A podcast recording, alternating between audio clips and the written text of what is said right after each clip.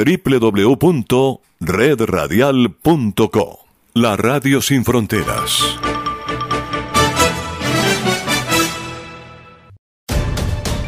El sistema informativo de la hora. Noticias ya.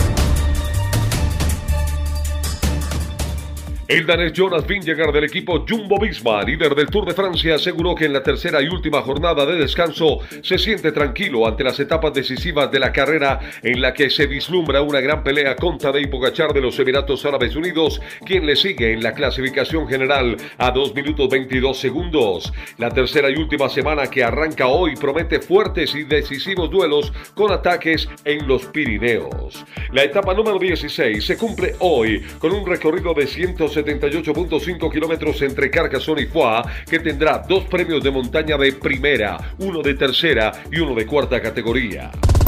Descarga gratis la aplicación Red Radial. Ya está disponible para Android y encuentras siempre una radio para tu gusto.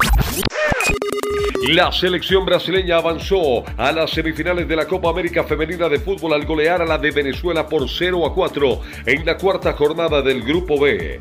Con este resultado y a falta de una jornada para el cierre del grupo, las brasileñas suman 9 puntos. Le siguen con 6 Argentina y Venezuela que se enfrentarán en la última jornada y las ya eliminadas Uruguay y Perú también se enfrentaron. Las charrúas consiguieron sus primeros 3 puntos al ganarle a las Incas con una goleada de 6 por 0 las peruanas aún no suman puntos. La Copa América Femenina de Fútbol se va a reanudar mañana con los juegos finales del Grupo A entre Colombia con Chile y Ecuador con Paraguay.